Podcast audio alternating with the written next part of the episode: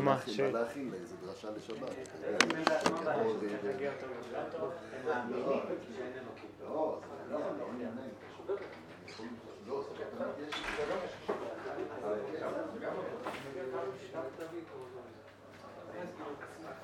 כן.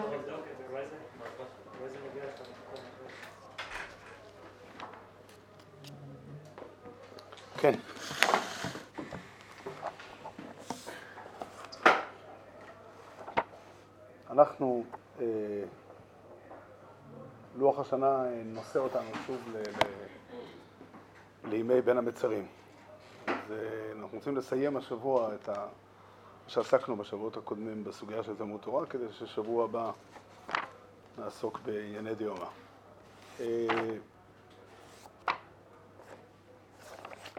הרמב"ם בהלכות תלמוד תורה, אחרי שהוא מדבר על עצם המצווה ללמוד תורה ועל כמות הזמן שצריכים ללמוד, הוא מדבר בהלכה י"א, י"ב, על החלוקה של הלימוד. וכך כתוב ברמב"ם, זו סוגיה בקידושין, הרמב"ם פוסק אותה להלכה כדרכו, וחייב לשלש את זמן למידתו, או יותר קרוב לשפה שלנו, את זמן לימודו. אדם צריך לחלק את הזמן שהוא לומד לשלושה חלקים, שליש בתורה שבכתב ושליש בתורה שבעל פה, ושליש, הוא מעריך פה, אנחנו נדון בזה קצת בהמשך במשפטים שהוא אומר, יבין וישכיל אחרית דבר מראשיתו. אה, המשמעות היא, אה, במילה מאוד פשוטה, ללמוד עיון. מה שהרמב"ם עשה בעצם זה פירוש לסוגיה. בגמרא כתוב שליש במקרא, שליש במשנה, שליש בגמרא, בתלמוד, זה, המילה גמרא היא מילה של הצנזור. הצנזור אה, לא אהב את המילה תלמוד, ולכן הוא תיקן אותה לגמרא. אבל... אה, אז בפשטות הכוונה היא שככה שגם רש"י מפרש על המקום, מקרא, אפשר לדון, אבל אה, זה, זה תורה שבכתב, משנה זה המשניות שהיו לחז"ל, דברי התנאים, ותלמוד זה מעשה הגמרא, מה שאנחנו קוראים לזה גמרא. הכוונה היא, שוב, כיוון שהגמרא עדיין, הגמרא הייתה אז בתהליך של היווצרות, זה, זה הכוונה גמרא. ולכן הרמב"ם אומר, לדורות אז זה משתנה. תורה שבכתב זה תורה שבכתב, ולדעת הרמב"ם הכוונה היא כ"ד כתבי הקודש. אה, תורה שבעל פה, אה, תורה שבעל פה זה, משנה זה תורה שבעל פה, הכוונה היא דיני, אה, זאת אומרת הידע הרצוף בתורה שבעל פה. כן? כמו שאצל חז"ל המשניות היו כתובות וערוכות, ואדם היה צריך להשקיע זמן, שליש מהזמן שלו, שליש מזמן הלימוד שלו, אה, אה, ללמוד, לחזור, לשנן וכולי את המשנה. בשבילנו, משנה, הכוונה היא כל, כל מה ש... תורה שבעל פה הכתובה זה נקרא, תורה שבעל פה המוסמכת, המאורגנת, דבר שהוא לא בגדר עיון, הוא לא בגדר מחשבה, אלא הוא כך כתוב. כן, מבחינתנו ככה נקטו הפוסקים, הכוונה היא אה, מה שנקרא ש"ס, אולי אפילו דברי הראשונים העיקריים שהם, אה, אף אחד לא מתווכח איתם, שהם מבחינת אה, תורה כתובה. ושליש, אומר הרמב"ם, הוא עסוק בלימוד עיון. במה דברים אומרים, אומר הרמב"ם? בתחילת תלמודו של אדם. אבל כשיגדיל בחוכמה ולא יהיה צריך לא ללמוד תורה שבכתב ולא לעסוק תמיד בתורה שבעל פה, אם האדם כבר יודע, מבחינתנו הדבר הזה נחשב איזשהו חזון אה, אחרית הימים, שאדם יודע את הכל והוא... אה, אנחנו תופסים בדרך כלל את עצמנו שיש עוד הרבה מה לדעת. דיברנו על זה, התורה, קודם כל הש"ס עצמו הוא הרבה יותר גדול משישה סדרי משנה, ונוספו, התורה גדלה. התורה גדלה בלי ספק. אבל באופן עקרוני אומר הרמב"ם, כשיגדיל בחוכמה ולא יהיה צריך לא ללמוד תורה שבכתב ולא לעסוק תמיד בתורה שבעל פה, יקרא בעיתים מזומנים תורה שבכתב בדברי השמועה. זאת אומרת, אדם לא יכול להגיד, אה, זהו, עזבתי, אני כבר לא צריך, כדי שלא ישכח דבר מדברי דיני תורה, ויפנה, ויפנה או יפנה, או אנחנו נקדים את המילה הזאת, כל ימיו לתלמוד בלבד, לפי רוחב ליבו ויישוב דעתו. זאת אומרת, אה, קודם כל הצורה של הדברים היא פשוטה, נחשוב אחר כך איך אנחנו יכולים ליישם אותה. אדם שלומד, הרמב"ם גם מביא משל, כיצד היה בעל אומנות והיה עוסק במלאכה שלוש שעות ביום, ובתורה תשע. אם למשל זה כך, יש כאלה שטענו שכאן כתוב ברמב"ם הלכה, כמה זמן צריך לעסוק במלוכה וכמה זמן צריך לעסוק בתורה. לא חושב שהרמב"ם מתכוון לזה. לא, לא אכפת לי להגיד שהוא כתב את זה כדוגמה כדי לעשות חיזוק או זה, אבל, אבל ודאי הוא לא מתכוון לכתוב פה הלכה, ואי אפשר לכתוב בהלכה כמה זמן אדם צריך לעבוד, תלוי איזה עבודה יש לו. פירוש אם הבוס שלו רוצה, מוכן לתת לו כסף רק תמורת הרבה שעות, אתה תגיד לו, אה, זה לא שייך. אבל כל פנים זה המשל, הרמב"ם גם רצה אה, מספר שמתחלק לשלוש. אותם התשע קורא בשלוש מהם בתורה שבכתב, ובשלוש בתורה שבעל פה, ובשלוש מתבונן בדעתו להבין דבר מדבר. כן. אה, אז אני חושב שמה שכתוב פה... זה על אדם שמפנה את רוב זמנו לתלמוד או לא? החלוקה הזאת. הוא מדבר על אדם שעוסק במלאכה שלוש שעות ביום ותשע בלימוד. זהו, היום היממה מורכבת... מתחבר עם האמירה הקודמת, ש... שמי שכבר אה, בקיא. לא קשור, לא קשור. לא קשור בכלל. אם אדם יש לו, אה, אם אדם עובד תשע שעות ביום ושלוש שעות לומד, אז יהיה שעה אחת עסוק בתורה שבכתב, שעה בתורה שבעל פה, ושעה מתבונן ומשכיל וכולי. אם הוא כבר גמר במשך השנים, אה, גמר כבר את כל התורה שבכתב, הוא יודע אותה בעל פה, הוא צריך, אה, יודע, שעה בשבוע, אה, או חצי שעה בשבוע בשביל לחזור, ואת יתר הזמן הוא משקיע ב... זאת אומרת, צריך, מי ש... היה מי שצירף את, ה... את, ה... את הרמב"ם הזה למשנה במסכת אבות. המשנה במסכת אבות אומרת שבין חמש למקרא, בין עשר למשנה, בין חמש עשרה לגמרא. אז הכוונה היא ככה, ילד קטן עדיין לא בשל ללימוד משנה וגמרא, אז הוא לומד רק מקרא. הגיע לגיל עשר, אני מניח שהוא לא גמר את כל המקרא, לדעת אותו היטב, אז הוא צריך לחלק את זמנו חצי חצי. שוב, שאלה אחרת כמה הוא צריך ללמוד, אבל לא, את הזמן של הלימוד צריך לחלק לשניים, וכשהוא הגיע לגיל 15 צריך לחלק את הזמן לשלוש, זה מה שהרמב"ם אומר. בסוף לימודו של אדם, אז הוא אה, צריך, אה, בוא נגיד, כשאדם כבר גמר כבר ללמוד מקרא והוא יודע אותו פחות או יותר, הוא צריך להשקיע זמן, לא יודע כמה זמן בשבוע לחזור עליו, ולחלק את הזמן רק לשניים, למשנה וגמרא, משנה ותלמוד. אם הוא כבר גמר גם את המשנה, כן. עכשיו, אני, אה, יש הרבה מקומות שאפשר לצאת פה לדיון. אה, מי המחלוקת רש"י ורמב"ם, האם תורה שבכתב הכוונה היא חמישה חומשי תורה או עשרים וארבע כתבי הקודש. אה, מה זה נקרא משנה, זאת הרמב"ם חידש לנו שמשנה הכוונה היא כולל גם, גם, גם את הש"ס. חידוש גדול שמשנה את התמונה, אבל כל זה לא מעסיק אותי. השח גם אומר שהשח דן בשאלה אם חצי זה חצי בדווקא, או שליש זה שליש בדווקא, או אפשר הכוונה היא זמן נכבד, ככה השח נוטה לחשוב. אפשר להתווכח.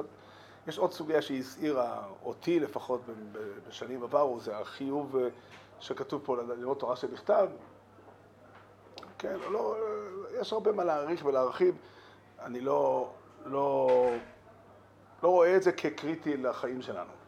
מה שכן חשוב פה מאוד מאוד בעיניי, שכתוב ברמב"ם, שעיקר מצוות תלמוד תורה זה ללמוד עיון.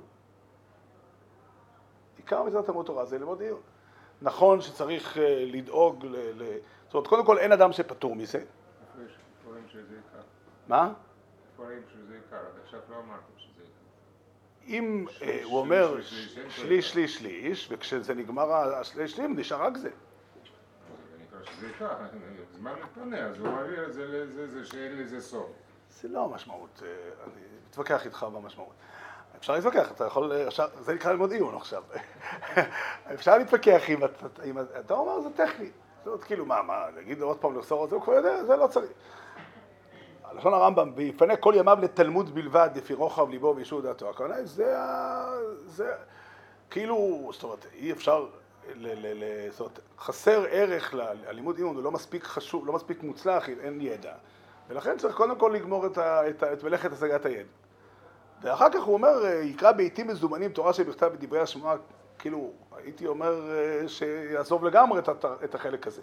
רק אומר הרמב"ם, אסור, אתה עלול לשכוח, אז לכן יפ- יעסוק לעיתים מזומנים תורה שבכתב בדברי השמועה, כדי שלא ישכח דבר מדברי דיני תורה, ויפנה כל ימיו לתלמוד בלבד. אני חושב שיש פה משהו מאוד מאוד משמעותי.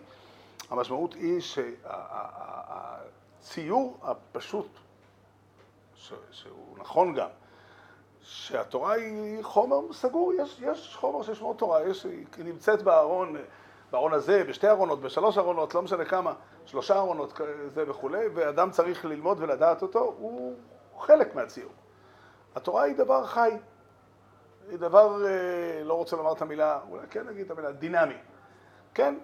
והמשפט שהרמב"ם כותב, אה, באחד האופנים, הוא חוזר על זה כמה פעמים, מתבונן בדעתו להבין דבר מדבר. מה זה הדבר הזה, להבין דבר מדבר? כן, בהתחלה כתוב, יבין וישכיל אחרית דבר מראשיתו. זאת אומרת, התורה יש בה ראשית ויש בה אחרית. האחרית היא ההלכה למעשה, זה פשוט האופן שבו אני חי, והראשית זה הדברים איך שהם כתובים במקורות. ואיך מוציאים את הדבר ממקורו, איך הדברים יוצאים, איך, איך דנים בשאלה הלכתית מן המקורות, זה נקרא יבין וישכיל אחרית דבר מראשיתו. ויוציא דבר מדבר, ואיך, עד שידע איך עיקר המידות, ואיך יוציא האסור והמותר.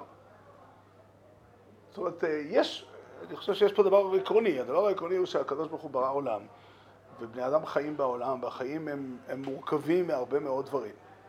כל אחד, אה, אנחנו חיים בעולם אה, שהמציאות השתנתה לגמרי ומשתנית כל הזמן. אמר לי אדם שלמד אה, מחשבים ברמה גבוהה לפני לא יודע כמה שנים, וכמה שנים הוא עבד בדברים אחרים. שאלתי אותו, אולי תחזור לעבודה הישנה? הוא אמר לי, זה לא רלוונטי כבר. כל מה שאני יודע מלפני עשר שנים כבר לא רלוונטי. יש עולם חדש. גם בלי המהפכות הטכנולוגיות הגדולות שקרו בשנים האחרונות. החיים בעצם היותם חיים, הם בני אדם נתקלים כל הזמן במציאות מציאות מורכבת.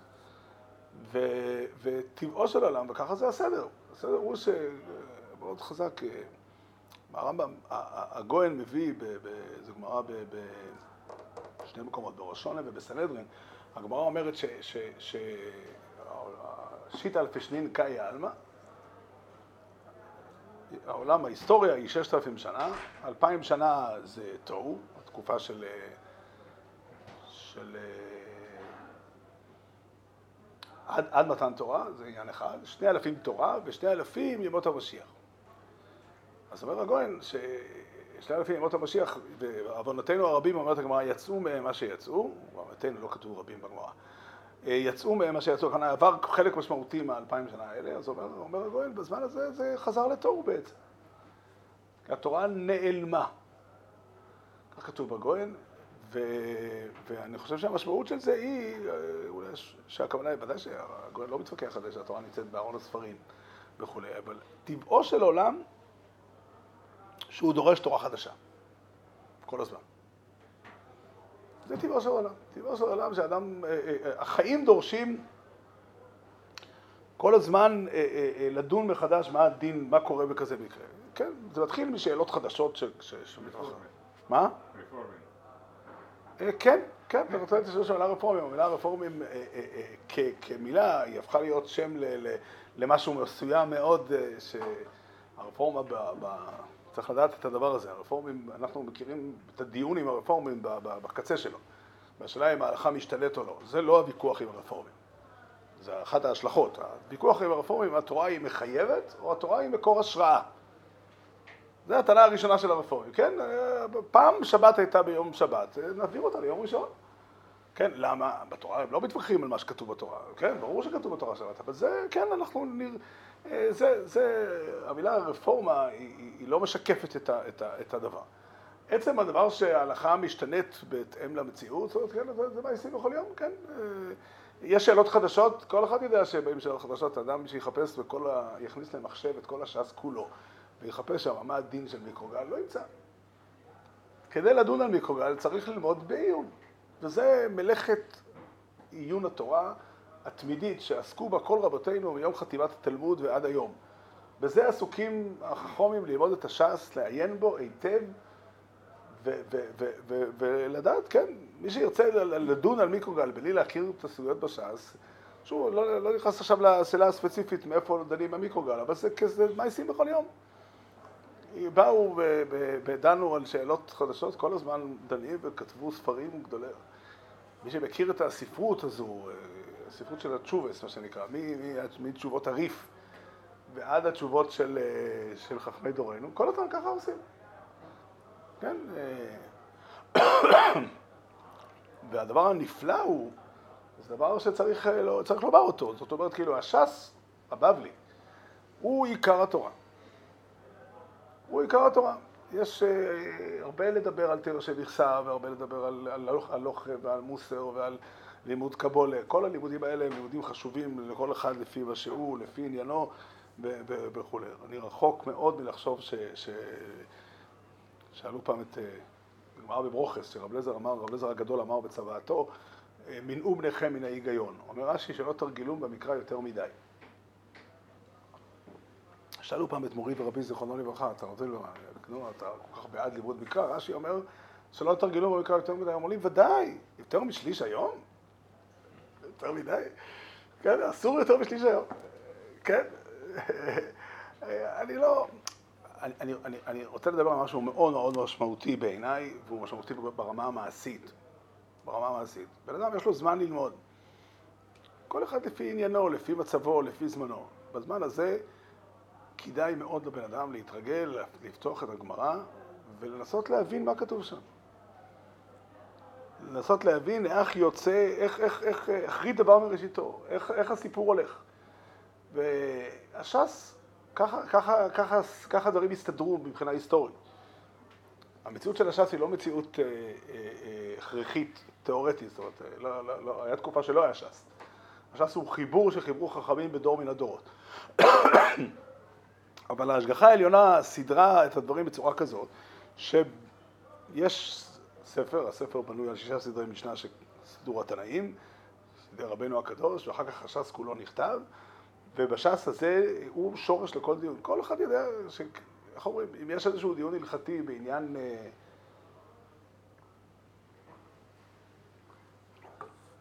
לא יודע, בעניין אה, מניות בבנק, איך מגדירים אותם, מישהו ימצא ראייה מגמרא, זה, זה, זה סוגר את הדיון. עכשיו, זה לא רק, כן, זה ברור שהש"ס, אנחנו כל כך התרגלנו הרבה פעמים להגיד, יש ספרי הלוכה, יש אה, משנה ברורה, יש אה, קיצור שולחן ערוך, יש כף החיים, יש חיי אודום, יש אה, הרבה מאוד ספרים. כל הספרים האלה הם, איך נקרא לזה, הם עריכות שערכו גדולי החכמים מתוך המסקנות של הדיון בש"ס. כל אחד לפי איזה חלק בתורה שהוא בחר לעסוק בו, לפי שהוא ראה את צורך הדור, צורך הדור ההוא או צורך הדורות הבאים וכן הלאה. בסופו של דבר יש רגע מסוים בחיים של בן אדם, שהוא הרגע שבו אדם לומד, וזה מפגש, אני רוצה להוסיף פה דבר משמעותי, זה מפגש של אדם עם הקודש ברוך הוא. זה, השלב, זה הדבר הזה, הדבר הזה הוא הנשמה של הכל. עכשיו, אני לא אומר, יש אנשים שיכולים יותר, יש אנשים שיכולים פחות, אני לא, לא פחות מטרידה אותי פה הסוגיה של החלוקה לשלום, אני רק הבאתי את זה כדי לצייר את המבנה. המבנה הוא שרב מאיר טוען שאני לא צודק, שאפשר להוכיח מפה שזה העיקר. אבל לפחות זה אחד הדברים המשמעותיים, ומבחינת הנפח שהם תופסים הוא נפח רחב מאוד, והרעיון שכתוב פה הוא, כאילו, אני הייתי אומר שהדבר הזה הוא תפקידו של אדם, אה, תפקידם של פוסקים, להבין ולהשכיל להחריד דבר מראשיתו. לדעת איך יוצא האסור והמותר. מצווה תלמוד תוירו היא זמן זמן שבו אדם פוגש את הקודש ברוך הוא, אז למה צריך, התשובה היא, ככה זה נראה. ובסוף סלנטר כותב שתחילת כניסת האדם לעבוד את השם היא קניית דרכי הלימוד. והדבר המדהים הוא ש... ש... אני, אני כך תופס את זה, בדרך כלל הסיבה שאנשים לא יודעים ללמוד זה כי לא לימדו אותם. אני, ככה אני תופס את עצמי, אני לא יודע אם אני צודק או לא, אבל אני לא תופס את עצמי אה, כאדם כל כך לא, כל כך מוגבל בכישרונות שלי. ואני לא יודע לנהוג. יש אנשים שיודעים לנהוג והם אה, פחות מוכשרים ממני. למה? אפילו לא קשייה, כי לא למדתי. זה הכל. אם הייתי לומד, הייתי יודע. אפשר להתווכח אם עשיתי טוב שלא למדתי או לא, אבל זה, כן, אדם מסוים יודע את לוח הכפל, אדם אחר לא יודע, יש לו פחות מוכשר, כי הוא לא למד. ללמוד גמרא זה דבר שכל אחד באופן תיאורטי, יש אולי אחוז קטן של אנשים שיש בהם מוגבלות, אה, דיסלקציה קשה או משהו כזה, אני לא יודע איך, איך לדון אותם. סתם בני אדם יכולים ללמוד. וזה דבר שאדם יכול לעשות אותו, זאת אומרת, יש מקום לדבר על זה ברמה של איך מעמידים מערכת של מוסדות חינוך, שאני חושב שצריך להשקיע בזה מחשבה, בזה מי שזה תפקידו, ויש מקום שבו בן אדם אה, לומד לעצמו, כן, כמה זמן יש לך ללמוד, תדאג שהלימוד, השעות, הזמן הזה של הלימוד גמרא, יהיה איכותי, איכותי פירושו לשים לב מה כתוב ולנסות ללמוד לדעת איך להסתדר עם זה. איך הסיפור הזה עובד?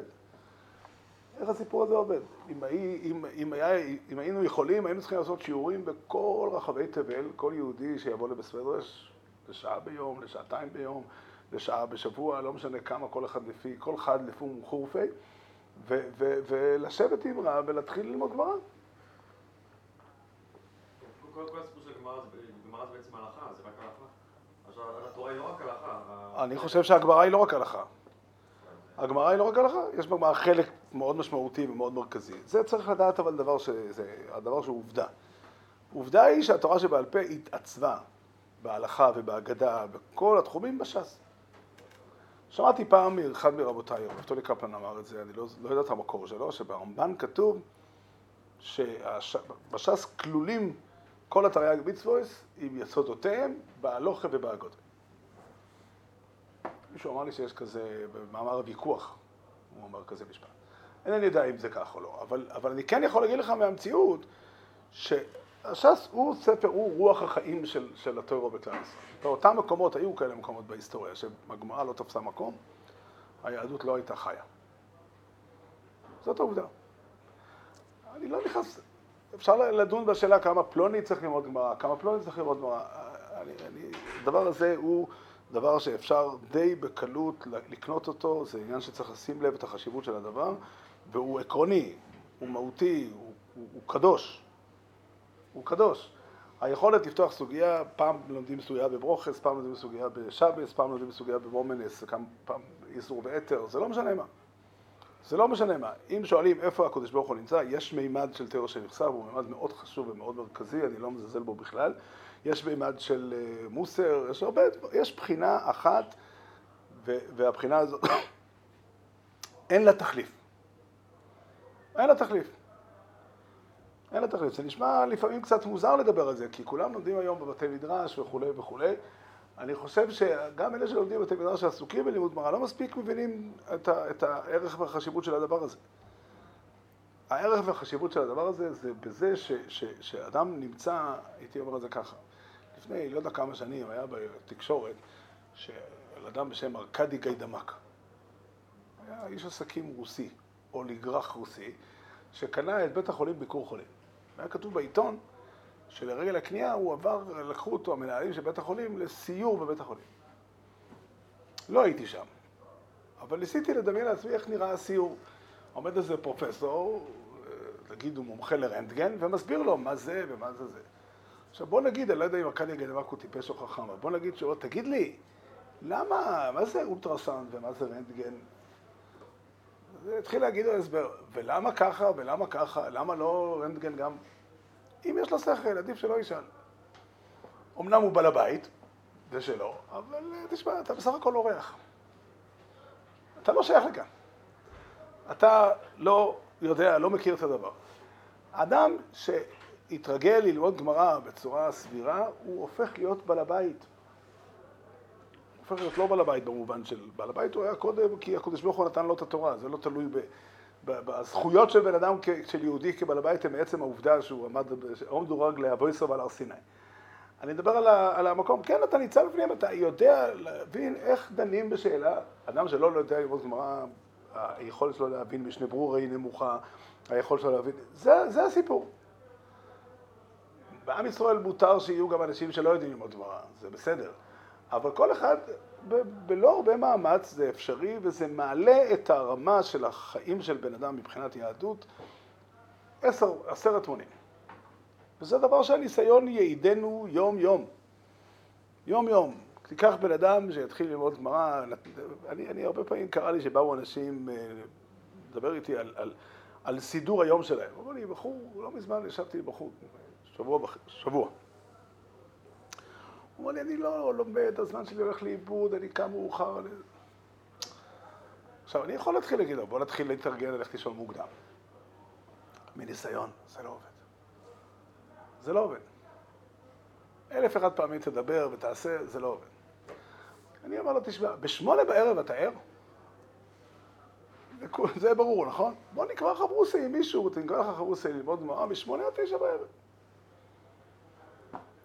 אז הוא אומר לי, ומה עם הבוקר? לא יודע, מה שעשית עד עכשיו, תמשיך לעשות הלאה. אני מקווה שאתה קם בבוקר מוקדם לקרוא קרישמה לפני שאתה ממשיך לישון, כדי שלא נסתבך עם דאורייסה. אבל חוץ מזה, אה, אתה ישן עד 11, בסדר. בשמונה בערב, הוא לא מבין. הבעיה שלי היא ש... איזה פתרון אתה מציע לי? אני אומר לך, אם הוא יתרגל ללמוד גמרא וילמד להתמודד לפי ערכו, לפי חלקו, בשעה הזאת, החיים שלו ייראו אחרת. מאוד מהר הוא יתחיל לקום בזמן. מאוד מהר הוא יתחיל לקום בזמן. מאוד מהר, אולי הגזמתי. מהר. לא מאוד מהר. ואין פה, פה שום תורה. הוא פשוט צריך, אמר לי, אה, מה צריך לעשות? פשוט לקרוא את הגמרא ולשאול את עצמך מה אתה מבין. נראה לך סביר, אם, אתה, אם הגמרא לא מובנת, אז תשאל.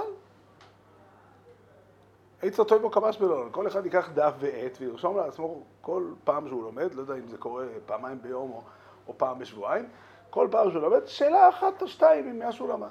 אמר לי פעם בחור, אין לי שאלות. אמרתי לו, אתה הכל מבין? אמר, לא, אני לא מבין כלום. פשוט צריך לקחת את אי ההבנה שלך ולנסח אותה בתור שאלה. זה נקרא לדעת ללמוד. כן, ודאי. כל מה שהרב אומר, אין לי שום ספק שזה אמת לאמיתה. כן, וזה נוגע לכל יהודי, נכון? כן. למה זה תפס את התאוצה, לא יודע כמה, 50 שנים האחרונות, אה, 30 שנים, לא יודע. 70 שנה. הרמב"ם- הרמב"ם אמר לו את, זה לא אתמול ולא שלשום. אני אגיד לך למה.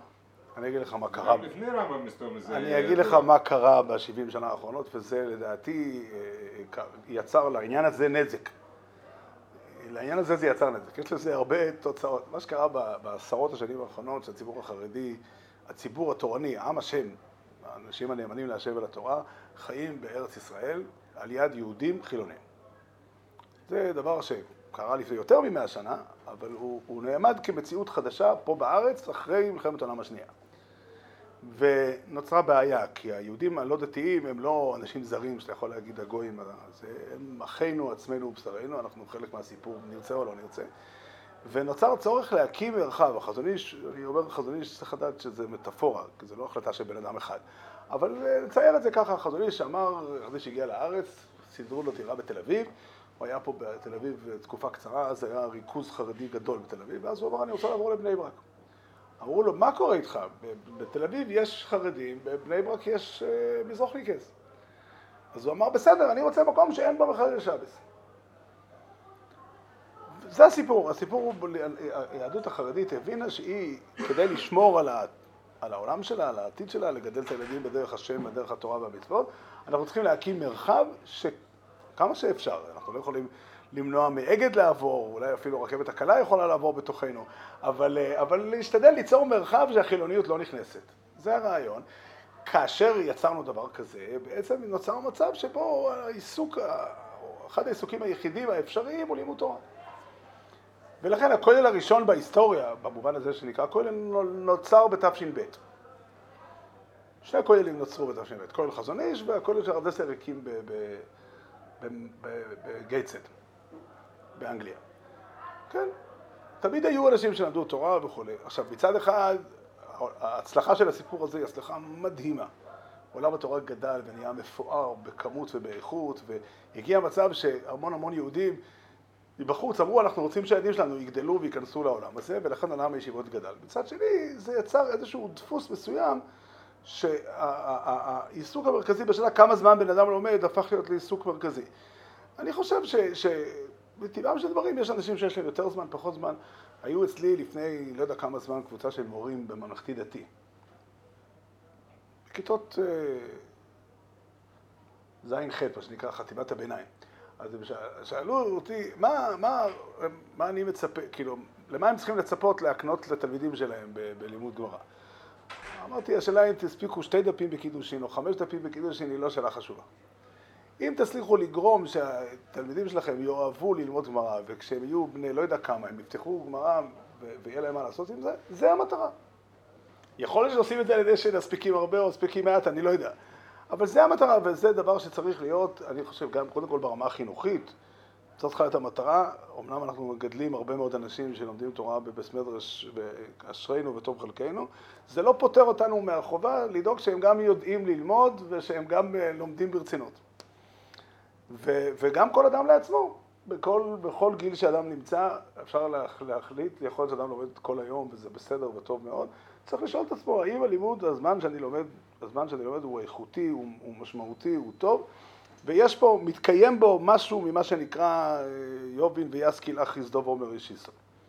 איזושהי הבנה לשבת תרת הגמרא, זאת אומרת במילים אחרות, ולכן אני מקריא את הרמב"ם, כי הרמב"ם אומר לך, תדע לך, שוב, אני לא רוצה להתווכח איתך על הוויכוח ההוא, אם זה העיקר או שזה לפחות חלק מרכזי. חלק מרכזי מאוד בלימוד הוא ללמוד עיון. ללמוד עיון פירושו שאתה שואל את עצמך מה כתוב בגמרא, מה הפשט, ולפעמים אתה נשאר בקושייה, לפעמים אתה מסביר תירוץ, מה יוצא התוצאה מזה, מה דן, זה הכל. וזה דבר ששוב, אני, ברור לי לגמרי שיש אנשים גאונים שיעשו את זה ברמה הרבה יותר גבוהה, ויש אנשים שיעשו את זה ברמה נמוכה יותר, טבעי ונורמלי. אין לך אדם, שוב, להוציא אנשים מוגבלים בשכלם, שאני לא מדבר, שצריכים עזרה מקצועית, אני לא מדבר על זה, שלא, שפטור מהדבר הזה, או, או, או, או שהוא, לא פטור היא לא המילה הנכונה, למעשה הוא לא חובה ולא חובה. אין לך אדם שיש סיבה שלא יהיה שייך לזה. סבא שלי, עליו השלום, נהיה רב של קהילה וינאית בחיפה. באו אליו היהודים, הם היו יהודים טובים, יראי שמיים, בורים גמורים. רק בשביל להמחיש את הבורות שלהם, 30 שנה אחרי שהם עלו לארץ, הם עדיין היו יושבים בסוכה בשמיני עצרת. כן, כמו שעשו בחוץ לארץ, הם יודעים שבארץ לא עושים יום טוב שני, יום טוב ראשון עושים כמו בחוץ לארץ. לא עלה על דעתם אפילו שהרב, בשנה הראשונה שסבא שלי היה שם רב, בשמחה סטיירה, אחרי הצהריים דפקו אצלו בדלת, עושים, עושים להיפרד מהסוכה, ככה המנהג ללכת לרב להיפרד מהסוכה. עכשיו, המרצים גמורים, הם באו, אמרו, אנחנו רוצים שהרב ילמד אותנו. מה, מה נלמד? אמרו, דף היומי. סבא שלי אמר להם, לא, אני לא מסכים. אני רוצה להגיד לכם שיעור וללמוד גמרא. אז אמרו, אם ככה, אין סיבה כל יום. כן? רק שלוש פעמים בשבוע. הוא אומר, עדיף ככה, עדיף שלוש פעמים בשבוע ללמוד בעיון. הוא למד, אני זוכר שהם עשו סיון בו בקאמי, אחרי 18 שנות לימוד. שלוש פעמים בשבוע. הם כולם נהיו בני אדם אחרים. הם כולם נהיו בני אדם אחרים. אין לזה תחליף. עכשיו, אלף תירוצים אפשר להגיד למה אני לא יכול, התירוצים אולי היו טובים, אני, לכן אני לא מדבר בשפה של חובה ולא חובה. אני מדבר בשפה, הדבר הזה, השלב הזה, הוא הנשמה של החיים של יהודי. הזמן שבו הוא יושב על יד הגמרא ו- ו- ולומד, והוא שואל את עצמו, רגע, מה הפשט? למה הגמרא שואלת ככה ולא ככה? השאלה הזו עלולה להוליד חידוש לדיני. אז אני מודיע לפני השיעור שלי בגמרא שאנחנו לא עסוקים פה בלהתיר אגונס, ומי שיש לו שאלה שלפני שהוא עתיר אגונס שיתקשר לרב מוסמך. אבל ברמת העיקרון, ככה התורה נראית. כשרב קיוויגר מתיר עגונות, ככה הוא עושה, הוא פותח את הגמרא, לומד את הגמרא בעיון, ומה שיוצא משם, זה, זה המסקנה. והחידוש שכתוב פה ברמב"ם, שזה נכון על כל אדם. אדם לומד תורה שלוש שעות ביום, או תשע שעות ביום, מתי, כמה שהוא לומד, ישלש את זמן לימודו, שליש במיקרו, שליש בבישלה, שליש בתלמוד. יש זמן ביום, חלק מסוים, ואחרי שהוא כבר גומר את כל התיאוריה כולו, יודע כבר, אז יעסוק, יפנה כל יומוב לתלמוד בלבד, לפי רוי חב ליבוי, באיש ובדייתו. ואין דבר שיכול לשנות ולהרים את החיים של בן אדם יותר מהדבר הזה. עכשיו, אם הייתי דן בשאלה מבחינת החובה, ואם יש בזה חיוב או לא, יש כזה דיון, יש... רב אורבר כותב בסוף ברכת שמואל קידושי, יש לו סיקטר שלם, שיש חובה לכל אחד להיות תלמיד חוכם. יש מי שלא יכול, אבל החובה העקרונית להיות תלמיד חוכם. זה חידוש גדול להגדיר את זה כחובה גמורה, ואני לא יודע, אני לא, לא, לא דן בזה עכשיו. אני אומר על דבר הרבה יותר פשוט. הרבה יותר פשוט. זו הזדמנות שיש לכל בן אדם להעלות את הרמה של החיים שלו לחיים אחרים. חיים אחרים בתפילה, חיים אחרים באמונה, חיים אחרים במידות טובות, חיים אחרים בשמירת הלוכה, חיים אחרים בשלום בית, בכל תחום, בכל תחום החיים. הוא נהיה בן אדם ברמה אחרת. אמנם יש דרגה של תלמיד חוכם ויש מי שהוא לא תלמיד חוכם, אבל אני מבין שיש גם הרבה דרגות בזה. לא, לא, העולם לא מתחלק רק לשתי דרגות. וזה, אני מרגיש ש, שכל כך הרבה מדברים על החובה של למלות את הזמן בלימוד, שעל זה לא מספיק מדברים. אני מבחינה פרקטית מוצא לנכון, ש, שהרבה יותר כדאי, בא אליך בן אדם שהחיים שלו מתנהלים לא, לא בצורה טובה. אתה יכול להגיד לו, תשמע, יש, אם תצליח לקחת זמן מסוים ביום, לא כל כך משנה כמה, ושהזמן הזה יהיה לימוד תורה איכותי, מטבעם של דברים זה ישנה את החיים שלו ויגרום לו בסוף ללמוד יותר שעות מאשר היא תיתן לו מוסר ותסביר לו כמה אסור לבטל תורה וכמה זה, זה הרבה יותר משמעותי. וזה באמת, זאת המציאות. זאת המציאות. בכל, בכל מקום אני אוהב לספר, כן. ומה בנות צריכות לעשות בשביל לסדר את החיים? שלהם תורה. שאלה קשה מדי. לא יודע, כל הסוגיה של נשים בהלכה הבאה ברמב"ם היא סוגיה חדשה. זאת נוצרו לנו, ככה, יש לי חבר ששלח לרב חיים קניסקי מכתב לפני הרבה שנים. הוא התלונן שבסמינר של הבת שלו לימדו את הסוגיה של, אה, בספר שמואל, מחלוקת אה, בגמרא, על, על מינוי מלך זה מצווה או רשוס, מחלוקת ראשונים וכולי, והוא טען שזה יותר ממה שמותר ללמד נשים. אז הוא שלח את החומר שהמורה בסמינר לימדה, שלח את זה לרב חיים קניסקי. רב חיים קניסקי כתב לו, זה עוד בתקופה שרב חיים קניסקי כתב בעצמו תשובות, שפעם שנשים לא ידעו כלום, אז הן גם לא צריכות לדעת גמרא, אבל היום שנשים יודעות, אני חושב שהוא כתב לה ארבעה דברים, גיאוגרפיה, אה, פסיכולוגיה, אה, מתמטיקה או חשבון, לא זוכר את זה, לא זוכר, ארבעה, חמישה דברים הוא כתב, אז רק תורה שלא ידעו, זה לא עבירה גדולה שהן לומדות. הוא לא אמר, אה, הוא לא אמר לו ללמוד יותר, אני לא נכנס לשאלה, לא יודע, זה מצב מיוחד. אנשים שלנו, אני לא יודע איך לענות לזה. לא, אני לא שואל אנשים שלנו, באופן כללי, ש... אתה שואל שאלה טובה.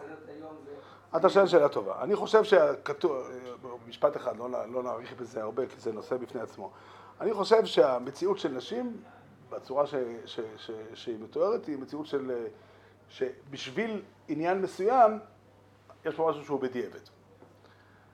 זאת אומרת, בגלל, שה, בגלל המציאות של נשים, שאם אם, אם, אם נפתח להם את האפשרות של ללמוד תורה זה יכול לגרום לנזק, לכן הם באמת משנות מחיר. הם, הם, הם, בוא נגיד לך את זה ככה, רבי אייזיק שר כתב מאמר שאומר ש, שנשים זה תפקידם להיות המרצים ויש איזה שלימוס מיוחדת וזה הוא מביא גמרא על המרצים שטלטלו מוקצה בסוכה שם בגמרא שהצדוקים שמו את האבנים על, ה, על הערבות והמרצים היו אלה, אז הוא אומר שזה לא רק החולשה שלהם, אלא כאילו המרצים יש להם איזשהו משהו, זה, אני לא יודע, אני חושב שזה שנשים לא יודעות זה חיסרון. רק שכתוב פה שהמציאות היא שאם אם תלמד אותם יותר אז זה יצא יותר גרוע. זה לא מציאות שלכתחילה. אבל אני לא יודע, אני לא יודע, אי אפשר, אי אפשר להכחיש שהרמב"ם התחיל את הלכות תלמודו במשפט הזה. אחרי שהוא מדבר על זה שחייבים ללמד קטנים, אז כשהוא מדבר על ללמד גדולים, אז הוא אומר, למה צריכים ללמד גדולים? למה אדם גדול צריך ללמוד? איזה מין שאלה זאת? כי כתוב בתורה, למה אדם גדול צריך להניח תפילין? הרמב"ם לא אומר כך. כיוון שהתלמוד קוידם למעשה. זה הסדר, הסדר הוא שכדי לעשות צריך ללמוד. לכן השאלה שלך היא שאלה נכונה, כי גם נשים צריכות לעשות. אין כמעט הבדל. אני לא יודע תשובה. ולא זה. דבר שצריך להיות אה, תמידי. עכשיו, בין הזמנים, אתה רוצה ללמוד דברים, אה, ללמוד אה, נח. יכול להיות שבאותה. תקופה שבן אדם לומד נח, זה גם, שהוא לא, לא נמצא בגמרא בכלל, זה גם כן מחסר לו איזה משהו ב- בחיבור. לא, אני לא, זה חידוש גדול, לא, לא יודע אם יקרה אסון עם אדם בשבוע של החופש. לא יודע, אני, לא על זה אני מדבר. אני מדבר על זה, וזה מאוד חשוב בעיניי. כי ללמוד גמרא אנשים לומדים, ברוך השם, ברוך השם. מבחינות מסוימות, עולם התורה היום, גם בכמות וגם באיכות, לומדים תורה ומתחברים ספרים בכמויות אדירות. כן? דרך אגב, זה, זה, זה נפלא עד מאוד. הייתי ב- בארצות הברית, נכנסתי לחנות ספרים והסתכלתי על ספרים, על מסכתות שחיברו כל מיני בני דורנו. אני לא ספרתי, אבל הרוב הגדול הוא מארץ ישראל. ספרים שמוכרים שם בבור הפארק. הרוב הגדול הוא בארץ ישראל. פה, פה התורה נמצאת. זה, זה, זה סתם דבר מעניין. אבל אני מדבר על משהו מיוחד. הרבה מאוד אנשים מאוד עסוקים בזה שיש מצווה ללמוד, זה דבר אחד, ושצריכים להיות מונח בלימוד, כל מיני דברים כאלה. אני מדבר על זה שללמוד, לדעת ללמוד, זה מתנה שאין דומה לה. והיא יוצרת מציאות של מפגש של אדם עם הקדוש ברוך הוא, מפגש מיוחד במינו שאין לו תחליף. זה לא בא במקום המפגש של תפילה, תפילה יש לה את הערך בפני עצמו, ולא בא במקום המפגש של תיר שבכסב, יש עוד, עוד חלקים. יש חלק מסוים בלימוד התורה שאין לו תחליף, וכל אחד יכול לקחת את עצמו, לקחת, רגע, כמה זמן יש לי, בשלב הראשון, לא להוסיף זמן. כמה זמן יש לי שאני עסוק בלימוד תורה, איך אני עושה שהלימוד הזה יהיה יותר חי, יותר אמיתי, יותר משמעותי, יותר יובין ויסקיל. הרמב"ם, הרמב"ם כותב, אני עוד משפט אחד, הרמב"ם כותב בספר המיצוס, אני ממש לא- מתפלא איך זה קרה פתאום, מאיפה הרמב"ם הוציא את החידוש הזה. הוא שציוונו ללמוד חוכמס התורה. למה, למה זה כל כך עקרוני בהגדרת המצווה ללמוד חוכמס התורה? אני מבין שתורה זה הדיבורים של הקדוש ברוך הוא, הציוויים, המצווה שהקדוש ברוך הוא ציווה, וצריכים ללמוד אותם, לדעת אותם. איפה פה החוכמס התורה? לא, זה לא נכון. זה סדרם של דברים, סדרם של דברים שהטוירו היא חוכמה, וללמוד הכוונה ללמוד חוכמוס הטוירו. כן. כמו שהרב לא ענה על השאלה שלו שאני לא הבנתי תשובה. אני שואל, לפני 200 שנה, יהודי בעיירה באוקראינה לא פתח את הגמורה. החלפן בספרד לפני אלף שנה לא פתח את הגמורה. לא חושב שזה נכון. היו יחידים שפתחו ולמדו. אני שואל, מה השתנה? אני לא, זאת אומרת, קודם כל, אני לא מספיק יודע להגיד לך עובדתית איך הדברים נראו בכל דור מן הדורות. היו, בכל הדורות, בוא נאמר את זה ככה, בכל הדורות אה, היה, ניסו לעשות מאמץ כדי להביא לכמה שיותר יהודים ללמוד גמרא. כמה הצליחו? יכול להיות שהצליחו פחות. יכול להיות שהצליחו יותר. ומה השתנה? השתנה שני דברים. השתנה הדבר שדיברנו עליו קודם, שעולם התורה נהיה, זאת אומרת, החיים הפשוטים נהיו בתוך עולם התורה. זה שינוי אחד, ועוד שינוי אחר שצריך להביא אותו בחשבון. אנשים נהיו משכילים. בעולם של פעם היו אחוז מסוים באוכלוסייה, אולי בחברה היהודית היה פחות, שלא ידעו לקרוא. אתה, כמה אנשים אתה מכיר שלא יודעים, אה, סבא שלי היה מספר, היה אומר ש, שסבתא של אשתו הייתה שואלת אחרי סוכות ואחרי פסח, אם מגיע עכשיו קיץ או חורף. כמה אנשים אתה מכיר שלא יודעים, אה, לא יודעים מה הולך לקרות? עכשיו, מטבע הדברים, כשאדם הוא איש משכיל, אם הוא יהודי תורני, אז התורה שלו, ההשכלה אמורה להיות גם בת- בתורה, או לפחות, אם לא, אם לא בעיקר, אבל, אבל גם. אתה לא יכול לקחת אדם ש, ש, שהוא איש משכיל, הוא למד, אה, למד אה, בבית ספר, הוא איש, כן, כולם היום אנחנו, זו תופעה רחבה בכל העולם כולו, אין היום, אין היום אנאלפביתים. עכשיו, איפה שיש אנאלפביתים יש גם הרבה אנשים שיודעים לקרוא, אבל הם, אתה יודע, קצת הם יודעים לקרוא. היום כולם משכילים, כל אדם מקבל עיתון הביתה, קורא אותו. הוא יודע מי ראש הממשלה, אתה יודע כמה מעט אנשים ידעו בעולם העתיק מי ראש הממשלה? לא היה להם פנאי לדעת את זה. אני יודע, אז לכן אני שואל למי רמב"ם אומר את זה. למי שהרב מסביר לנו היום. אה, אתה זה שואל? לא שייך לאנשים שהיו לפני אלף שנה יכול ולא 200 שנה. אז אף אני אחד מהם לא על פתח זה. אני, יכול להיות שאני יכול לענות לך. יכול להיות שאני יכול לענות לך. הרמב"ם וכמוהו חכמי ישראל השתדלו ככל יכולתם, לפי התנאים, לפי הזה, לקרב כמה שיותר אנשים לדבר הזה. כמה הם הצליחו? לפי התנאים, לפי הזה. הרמב"ם עצמו מספר שהוא נסע, ארבע שבועות הוא נסע בכל רחבי מצרים כדי להזהיר אה, כהנים שלא להתחתן עם גרושה. היה פריצה בעניין הזה וכולי. הרבנים של היום אין להם כאלה בעיות.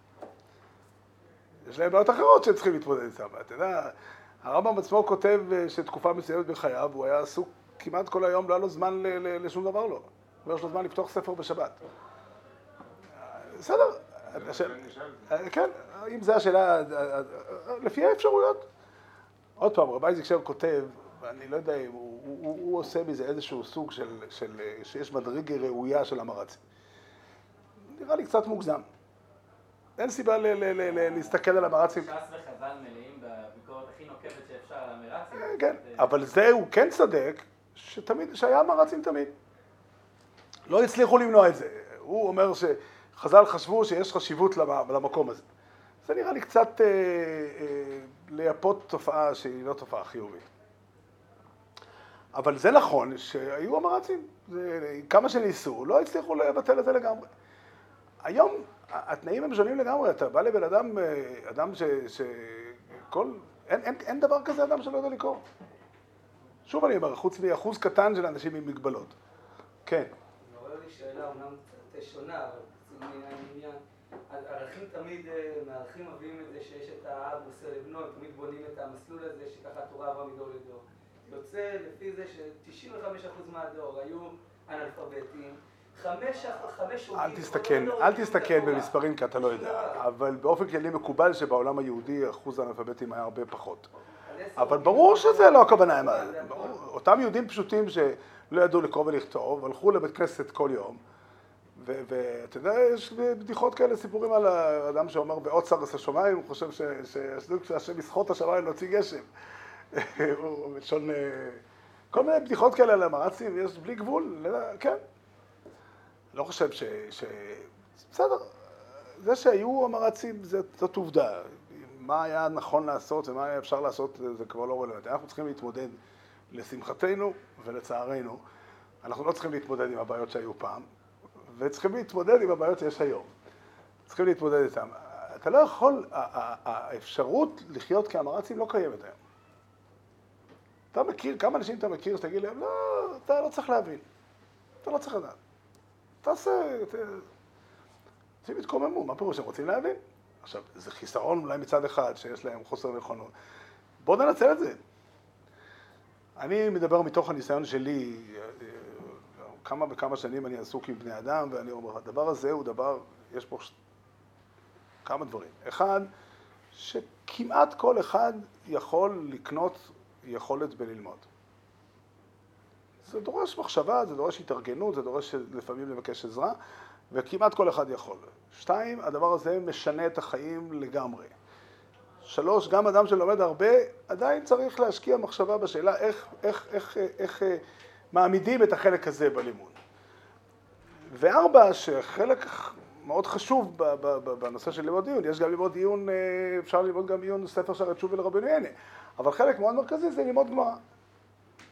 זה מה שרציתי לבאר היום, ושם יהיה בעזרנו תמיד שנזכה ללמוד תורה. חנן בן הקש אוהב מאוד צלח הקדוש ברוך הוא נזק כל זה שישראל יקרא אפילו כל יומתו ומישהו ושנם הרבינו תפקם עם שיזכו ידיף ורוב היעדים יסגדי ויסגדי שמי בוא אלמוד יברוך ירוסי ועם נכמן חוסי בך יכול נביאים בכל נבי חיים בכל בייס ישראל בעגולו בזמן קוראים ואמרו עומי יהי שמי רבו מבורך לעולם ולעולמי עולמיו יסבורך וישתבח ויספור וישרם עם ויסנסי ויסדור ויסעלה ויסלול ושמי לקודשו בריחו. ואילו מן כל בכוסו ושירוסו תשבחוסו ולחמוסו ואמירון בעולמו ואמרו עומי על ישראל ועל רבונו ועל תלמידו וכל תלמיד וסנידו וכל מן דעוסקים ביראה סודי ועשו קדישו עודנו יודעים בכל השר והשר. יהיה לאוהינו לכהן שלמה רבו חינוך חיסדו ורחם